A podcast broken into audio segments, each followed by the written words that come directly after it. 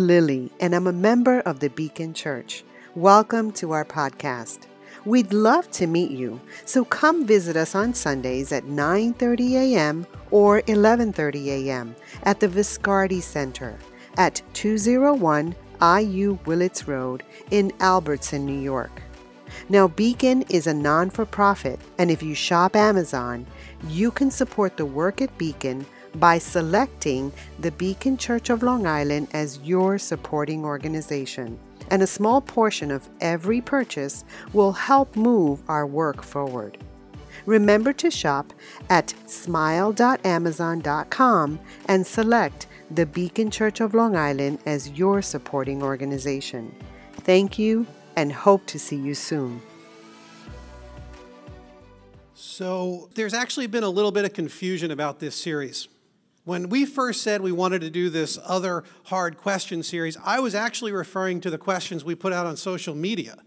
Like, what came first, the chicken or the egg? We asked you guys to send us a whole bunch of things, but I wanted to talk about why don't birds fall off of trees when they sleep? Like, that to me is a really good question. I think those are the kinds of things we should talk about. Or, like, when they call dog food new and improved, like, who tasted it?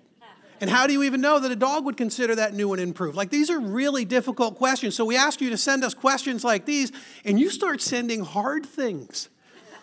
We're getting all of these questions. They're like, you know, you know, is the Bible reliable? Didn't didn't science already contradict the Bible? And like, what, you know, how come bad things happen to good people? Like hard questions. I don't know what you're expecting. I'm like, I'm like, and on Easter, you think I'm crazy? I'm going to take on questions like this. So if you're here for that, I'm sorry. I'm just, it was a bait and switch.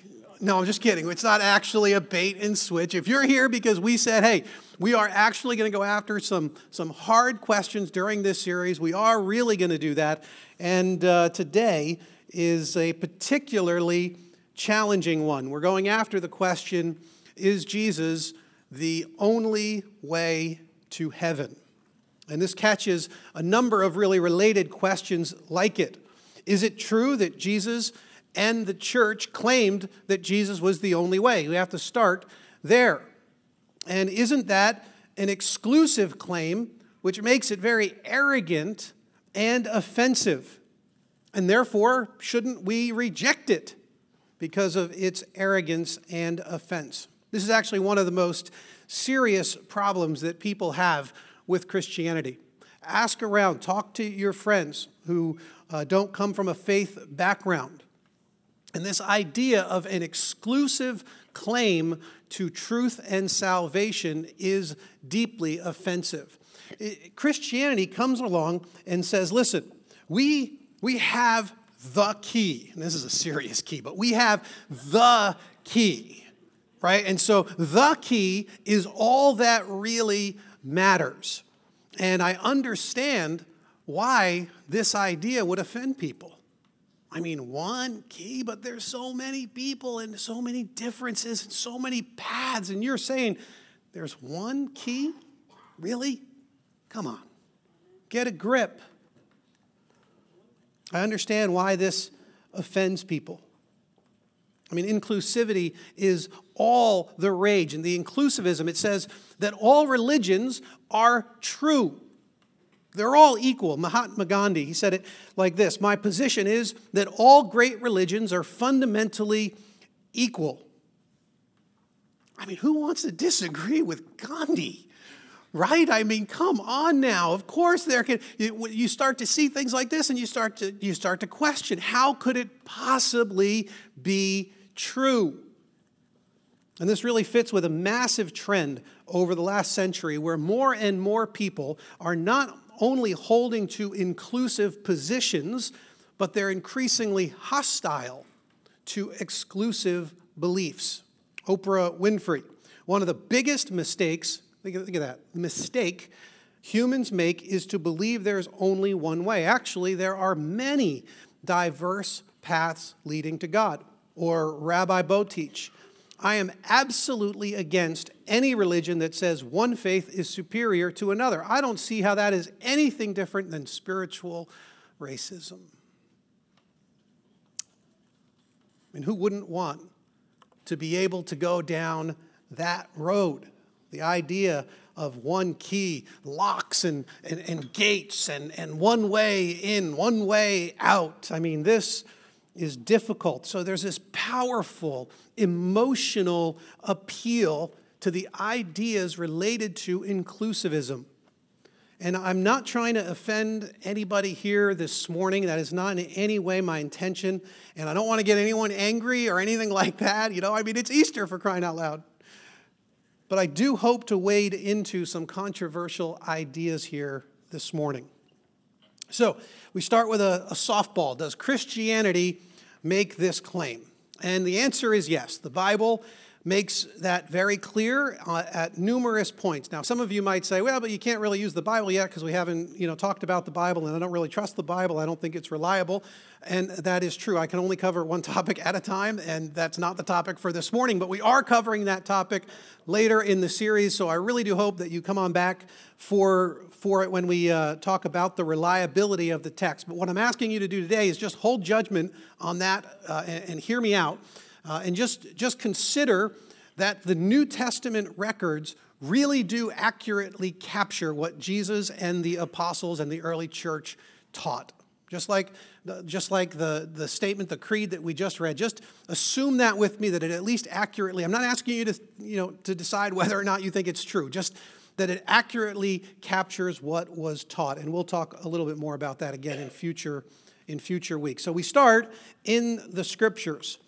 Salvation is found in no one else, for there is no other name under heaven given to mankind by which we must be saved. This was the Apostle Peter or Saint Peter talking to a large crowd of incredibly devout people.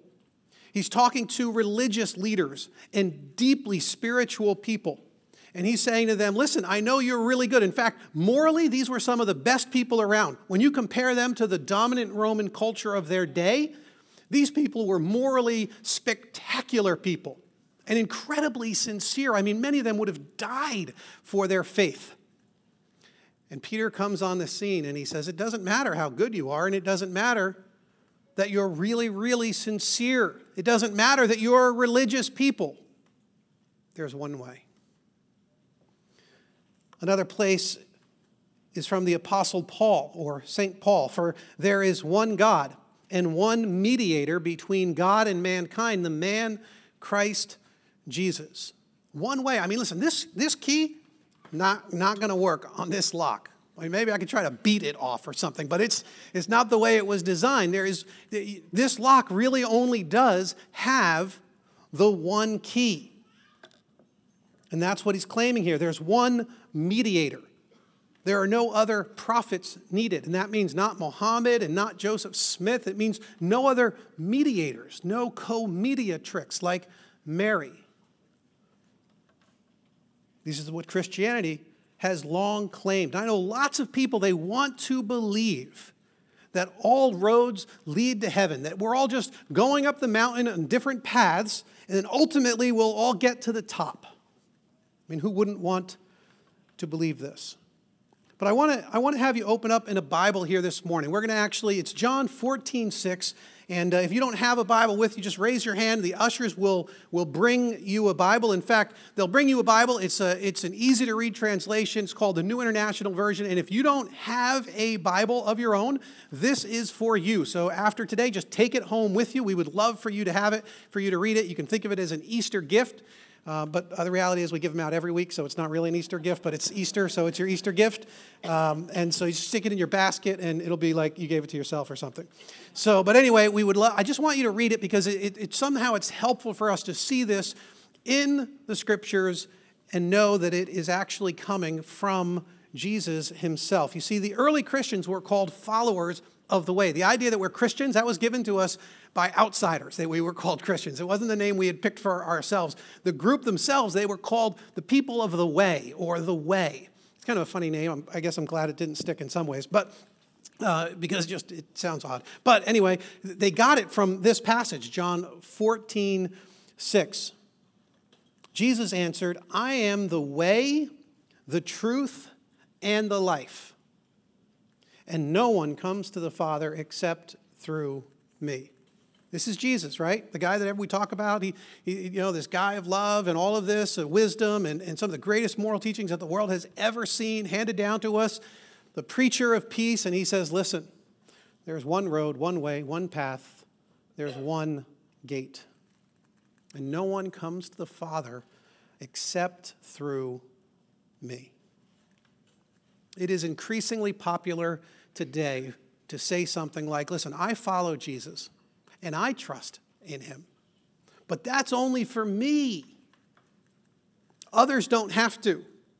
It's good for me. It works for me. It works for my family, but others don't have to. And Jesus rejects this idea outright because, from his perspective, that is the cruelest of lies. So, they make the claim, Jesus himself made the claim. Aren't these exclusive claims of Jesus arrogant and offensive? This is an interesting question. Again, I don't I just want to get it out there. I'm not trying to offend. I just want you to think through this with me here for a little bit, please. And this might be just a little bit confusing, but just stick with me. So, everyone has exclusive beliefs. Everyone. And we don't think of it in these terms, but certainly all religions have exclusive beliefs that will almost always mean that other people will not reach heaven or nirvana or paradise or call it whatever you want. But it's, it's more than that. All thought systems and philosophies have those who are excluded from what this belief system says, including the inclusivists. And I think that's a key thing for us to understand. So think of it like this, all right? So we got this, we got this fence, right? And so you've got a fence which is designed to divide. And so on, on one side of the fence, let, let, let's have all of the inclusivists, because what they've said is that anybody who excludes another person is wrong. If you exclude someone, you're on the other side of our fence. Because the inclusivists are correct in what they say, which means the exclusivists are left out on the other side. They're wrong. The inclusivists go on to say, yeah, and, and it's, it's wrong and it's backward and it's, it's narrow minded to think any other way because those are exclusive beliefs. You can't have exclusive beliefs and actually be an, uh, an intelligent and open minded kind of person. The problem is the inclusivists have excluded the exclusivists. See, it's a self defeating argument. Just by making it, you've already admitted that you are able to exclude.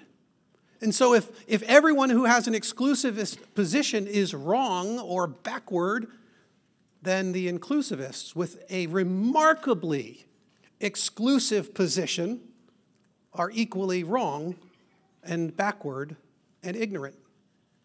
See, it just it self defeats. And by the way, just because people hold to an exclusivist worldview, that doesn't mean that they have to hate people. It often does end that way, sadly, but that's not actually what we see throughout the scriptures. In fact, it isn't my own experience. I've had great conversations with people who disagree fundamentally with me. Some of the best spiritual conversations I have had have been with my uh, rabbi friends or with uh, my, my Muslim friends who in college we would debate, we would, we would go break the fast of Ramadan, we would debate for hours. And, and it was an exciting and engaged conversation because all of us believe the stakes are real, that it's important. And there was no hate and there was no uh, frustration or anger or anything like that. It was just good, honest pursuit of truth. So, are these exclusive views of Jesus arrogant and offensive? And I'd say, well, that, that depends. It depends on whether they're actually true. And you might go, oh, brother, really? Truth? That's going to be your answer? Really? I mean, in this enlightened age, you're going to start. What is truth? You know, not unlike what other historical figures have asked. I mean, haven't you heard of the blind men and the elephant? Of course. I mean, who hasn't heard of the blind men and the elephant, right? So the story goes that there's a group of blind men and they're walking all together down a road and they come across an elephant. And of course, because they're blind, they don't know that it's an elephant because they, they can't hear or smell or whatever else. And so they they, they, they, you can't really mess with the story though because it doesn't work if you, if you mess with it. So, but so you, you, you, you come up and you find, and so one guy reaches out and he goes, We've come across a tree because he's got his, his hand on the leg. And another one says, Well, yeah, no, a tree. No, this is a wall because he's got his hands on the side. He's, another one's like, You guys have lost your minds. It's clearly like a snake because he's holding on to the tail. Another one's like, You guys, what are you talking about? This is some sort of paper material because he's got his hands and around and uh, on the ear. And so around and around they go, all with their little bit of truth, but all, of course, missing the fact that it is an elephant. So the story goes, well, that's how all the religions are. We all sort of go about and we have our own little bit of the truth. But you know, there isn't any real truth, which is fascinating because, of course, what you're really saying is that every single person is actually wrong, which is their argument to say, well, that's because truth can't really be known. But that's not really what the story says, is it? Because from the vantage point of the narrator, it's actually an elephant. And if you'd given the guys even just a little bit more time to explore it, they probably all would have figured that out as well. But you see, the, the, the story itself betrays the reality that there is objective truth that can be found which, by the way, I thought it would be really cool if we did this. So I wanted to rent an elephant for this morning. I thought it would be so cool that we have an elephant, we blindfold some people, we see if actually like we could do this. What is this? If anyone was like, it's a piece of paper or whatever they would say. But you know, it's remarkably hard to rent an elephant.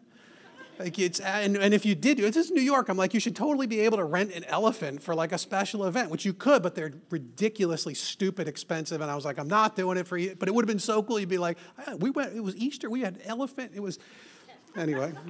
Where was I?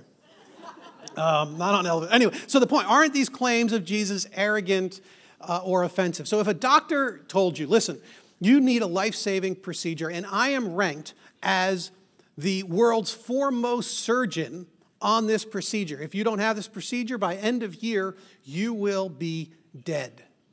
But if you get this procedure, you will live a long and happy life.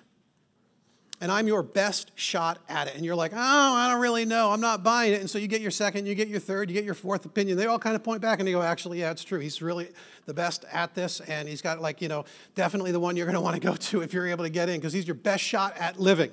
Now, so is this arrogant for the doctor to say this to you? Is it somehow offensive? I mean, even if you did some weird, bizarre reason find what the doctor is saying arrogant and offensive, it doesn't mean you should reject it.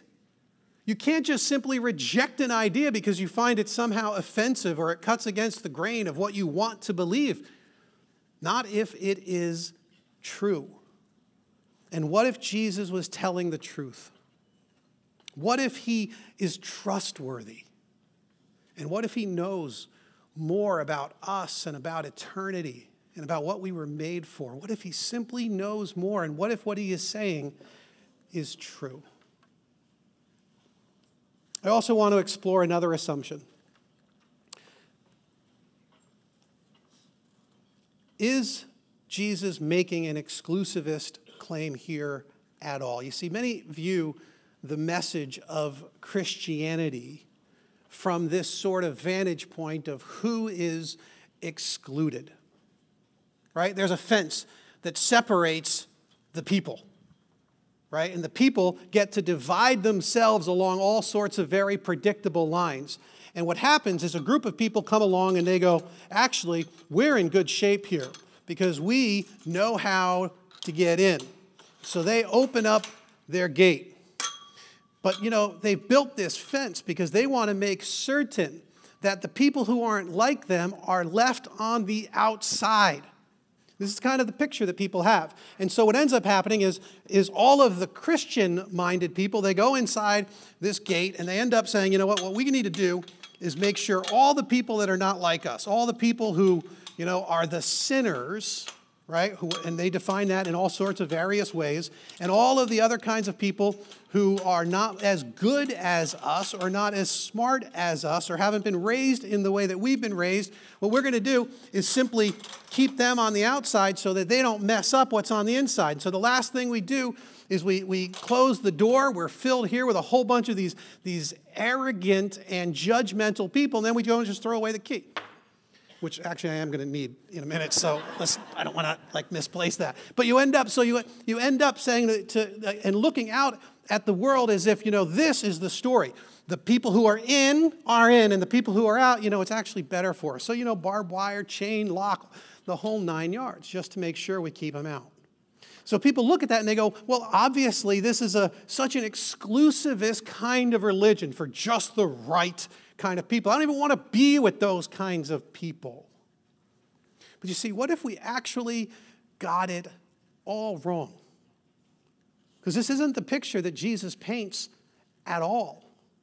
When you get into the scriptures, any idea associated with the fence or the gate or, or us being somehow behind bars, it's a story about all of humanity being stuck behind bars.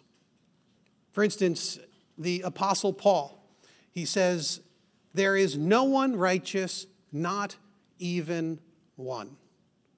There is no one righteous. All throughout the scriptures, what we find out is that there aren't the haves and the have nots. All of humanity is a have not.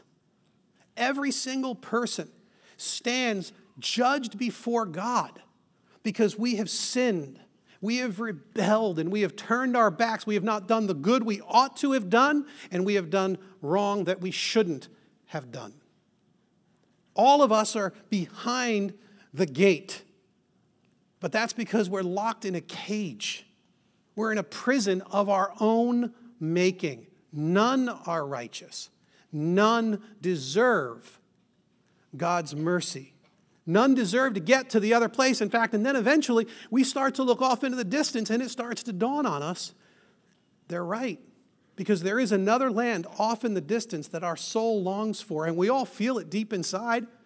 We all know that we want something else. We know we're going through our lives trying to accumulate and trying to become and trying to get the status and trying to pursue enjoyment because we're actually longing for something we see off in the distance but is just outside our grasp.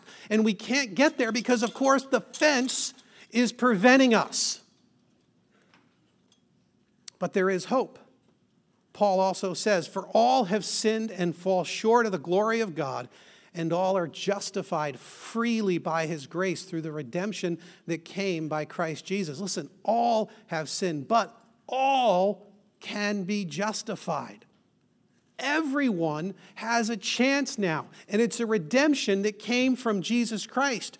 So we have this idea that we've got this wall and this, this thing, and we're separating people out, and there's gates and there's, there's locks, and it's all true. It's, it is actually a part of our real experience.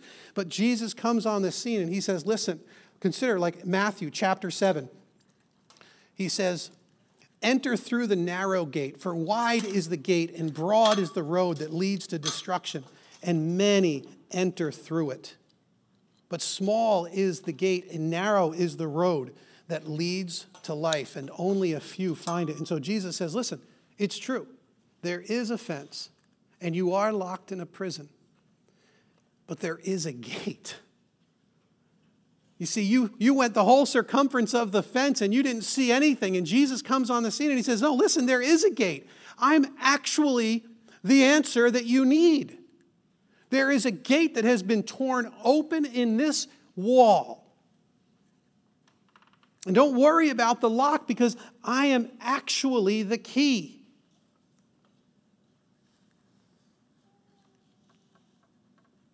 What if this radically inclusive invitation, not based on your race, not based on your socioeconomic status, not based on your gender or what religion you were born into or what caste your society has forced you into. What if it doesn't matter how you were raised? You could have been raised by a crack addict or by some abusive sperm donor. It doesn't matter what your background is. It doesn't matter how smart you are or how good looking you are. It doesn't matter how talented you are. What if it doesn't actually even matter how good you are or how bad you are? See, from God's vantage point, none of us deserve his mercy, but Jesus gave it anyway. You see, the, the, the, playing field has been leveled. Every single person now has access to the gate. And we've seen this.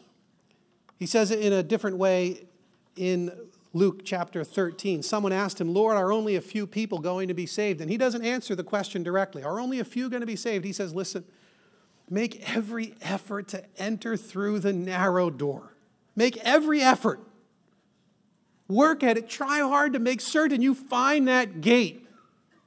Because he knows that through the gate is life and life eternal. But then he goes on to say, People will come from east and west and north and south and will take their places at the feast in the kingdom of God. And Christianity has reached people all over the globe, every tongue, every tribe. There is hope because now there is a gate and there is a key. And though it is true that only one key fits that lock, Jesus says, every single person can have that key. Everyone, no matter what the worst of sinners to those we call saints.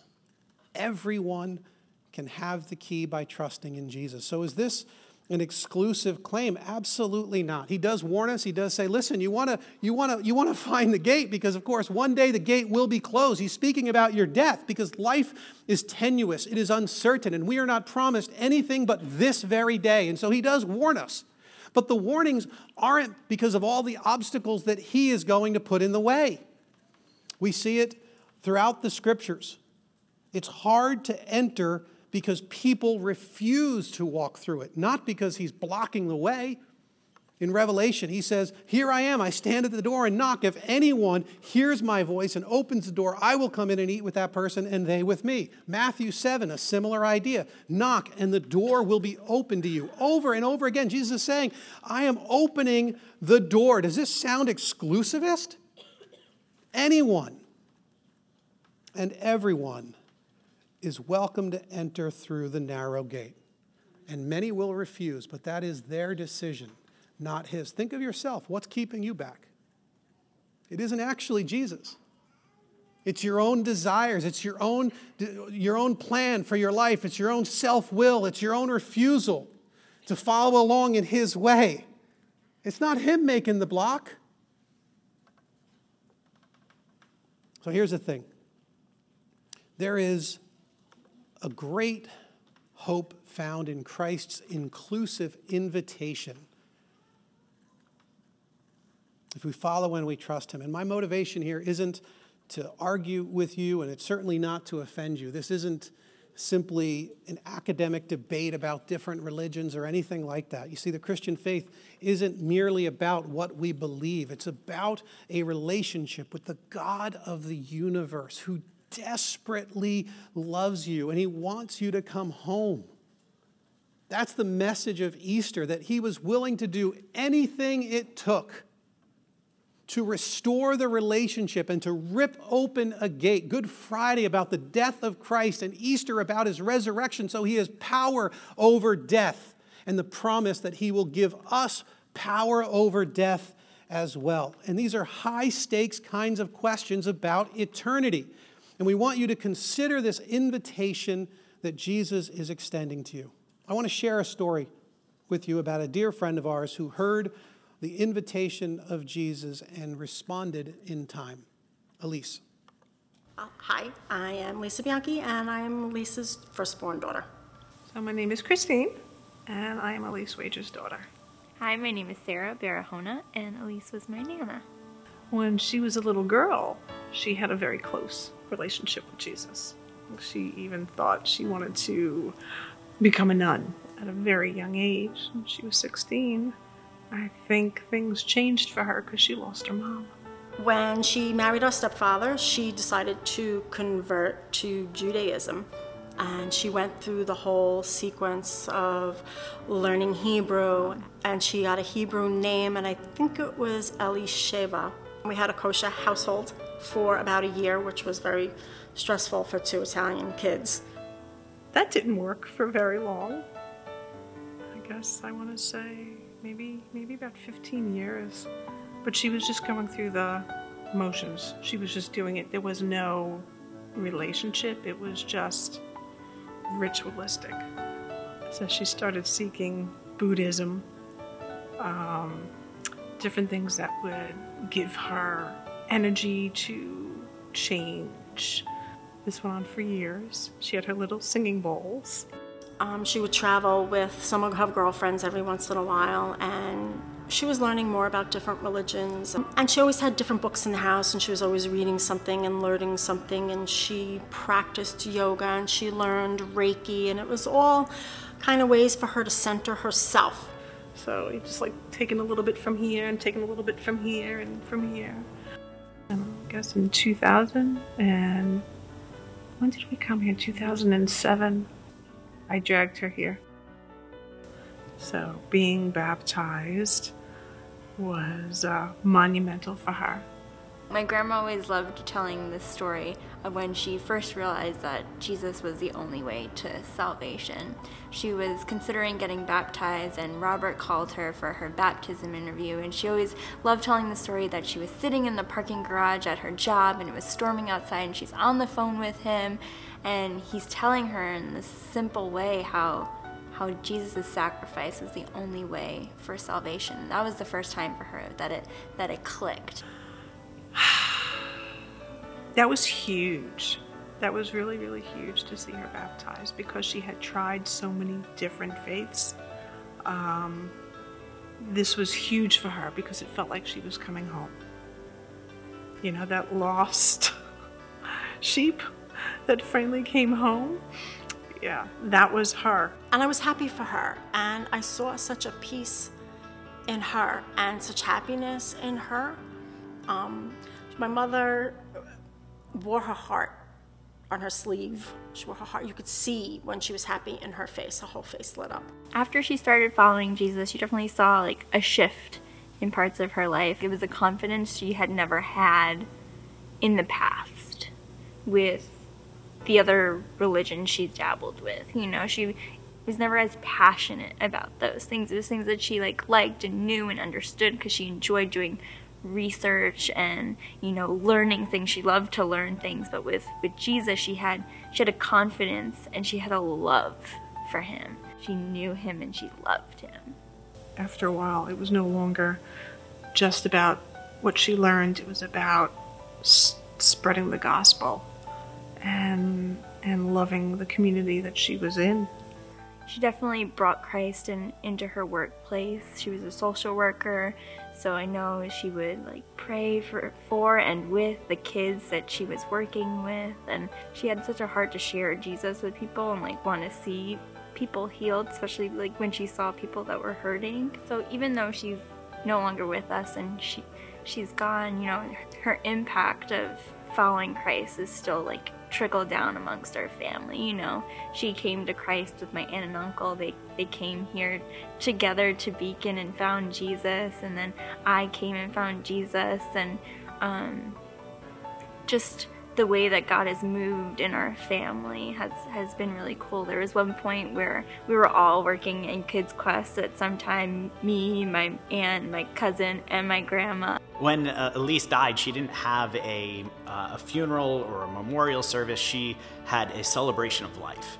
Normally, at, at these things, people will celebrate the life that somebody lived, but it's the life that's now lost. And there's this overtone of, of grieving what's been lost. And while there, there were moments of that at, at Elisa's service, the, the general overtone was different because we were celebrating not the life that was lost, but this new life that she found in Jesus, this life that was awaiting for her even still. You know, I know where she is. And that that gives us a lot of peace because we know that we'll see her again. My soul will rest in your embrace, for I am yours, and you are mine. Whoa.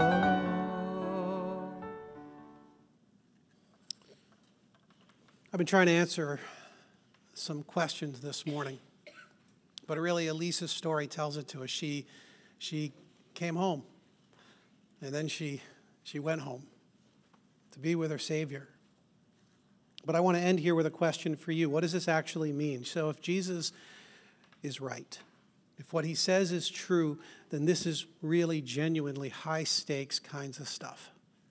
And it does matter. And you owe it to yourself to make sure that you are on the correct side of this thing. And I want to talk to, to you here this morning, our guests and those who are kind of just checking things out. If you're a doubter, if you're a skeptic, if, you're, if you just haven't explored Christianity, maybe you don't even think of yourself as, as really skeptical, but you haven't explored, run this thing down. We'd also encourage you to consider coming out to Alpha. It's a great opportunity for those who are asking questions, trying to figure things out. Come on out to Alpha and let that be. Now, for those of you who already trust in Christ, I hope this Easter that you are deeply grateful for the gift of life that Jesus has given to you. And I want to encourage you not to let it just rest with you. I encourage you to pray. Pray for people who are yet far from God they have misconceptions about who he is and what he said, and, and they have, they've grown up with a harsh view of God or about this restricted view of Jesus, and it's just, it isn't who Jesus is. Help them see it through the way you live and the way you pray, and tell others about your hope in Christ because you might be the only Jesus that they see. So represent him well. Let me pray for us. Lord, what we're asking for is that you would teach us what it is you need us to know, that you meet each one where we're at, because, Lord, this is more than simply something in our minds. This is something also deeply in our souls, Father, that you're drawing us to you through the love that comes through Christ. We have the resurrection power that is represented here at Easter, and we thank you for the hope that you've given to us. We're praying, Father, for each person here. You know where they're at and you know what their struggles are. You know where their doubts have been. You know what they've, where they've come from and what they've been taught. Lord, I'm asking that you would just meet each person here in a unique way. Reveal yourself as you have to us is the God who desperately loves us with open hands and open arms, inviting us into the fullness of life. I pray, Lord, that their own frustration, resistance, rebellion would cease. They would come to know and love you.